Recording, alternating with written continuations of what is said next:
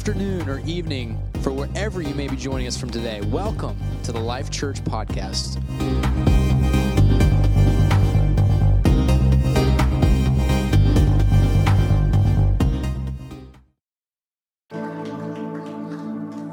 Good morning, Life Church. Good morning and praise the Lord. It's such an honor and a privilege to be in the house of the Lord one more time. I don't take it lightly whenever I'm able to be in the house of the Lord. I just want to give honor and thanks to the senior team and Pastor and Sister Sherry for this opportunity to share what God has laid on my heart today. So, the thought that I want to leave with you this morning is midnight praise. In the book of Acts, chapter 16, verse 22 to 24, the books, the word says, a mob quickly formed against Paul and Silas, and the city official ordered them stripped and beaten with wooden rods. They were severely beaten and they were torn, thrown into prison. The jailer was ordered to make sure they didn't escape. So the jailer put them into the inner dungeon and clamped their feet to the stock. Paul and Silas wasn't just placed at the upper part of the prison, walked in into a nice jail cell. They made sure that they were placed in the lower part, the bottom of the bottom. And not only were they placed in the bottom of the bottom, but they were also chained to that jail cell. There was no escape. They were bound. How many times have your situation made you feel bound, made you feel like there's no escape, made you feel like that you were at the lowest of the lowest, that your back was against the wall? It was a way of no hope, no escape, and you were just locked away, waiting to die. Paul and Silas knew exactly what that felt like.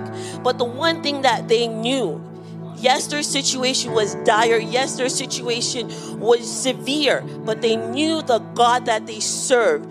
They knew that no matter what, God would show up for them. So they did the one thing that they knew how to do. And in verse 22, 25 to 30, here's what they did.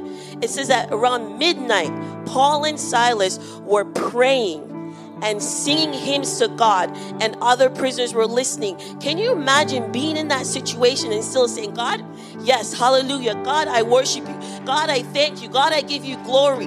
What amazing praise is that that you can give it to God in your lowest estate. And then it says in 26, suddenly there was a massive earthquake and the prison was shaken to its foundation all the doors immediately flew open, and the chains of every prisoner fell. The jailer woke up and to see the prison doors wide open. He assumed the prisoners had escaped, so he drew his sword to kill himself. But Paul shouted to him, Stop! Don't kill yourself. We are all here. The jailer called for lights and ran to the dungeon and fell trembling before Paul and Silas. Then he brought them out and said, Sir, what must I do to be saved? You see, Paul and Silas was in a situation that was dire, but their praise did not just lose them, their praise also lose everyone else around them. Sometimes your situation, you're like, God, I can't praise you. But that praise is not just for you, it's for your neighbor, it's for your family, it's for your friends, it's for your co workers. It's so that somebody, somebody can be free. Somebody can know the goodness of God. You see, their hands were bound, their feet were bound, but their mouth was still open. You see, because with your mouth, you give praises to God. With your mouth, you intercede. With your mouth, you touch heaven. With your mouth, you shake the foundation. Your midnight praise is not to be taken lightly.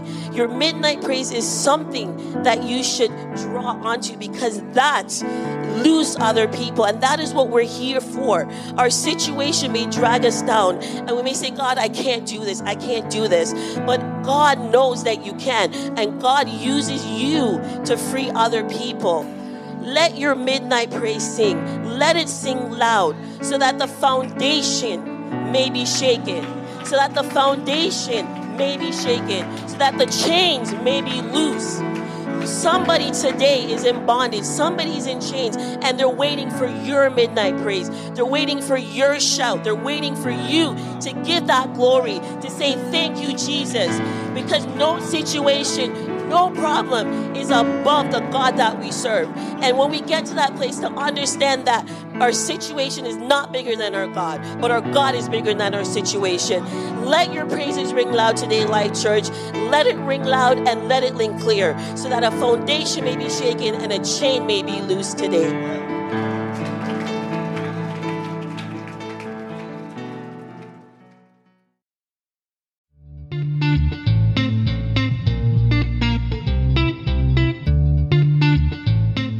Thank you for joining us today. We pray this message spoke into your life, your heart, or whatever situation you may be going through. If you'd like to follow us on social media, you can find us at lifechurch.ca on Instagram and on Facebook. Just search Life Church and you will find our navy blue logo with the letters LC in the middle. Now, before you go, we ask if possible from whatever platform you may be listening to us on, give us a rating or a review or even both, and share this message with someone so that they can be impacted by the gospel of the love of Jesus Christ. We thank you for your support and love you all. Have a wonderful week and God bless.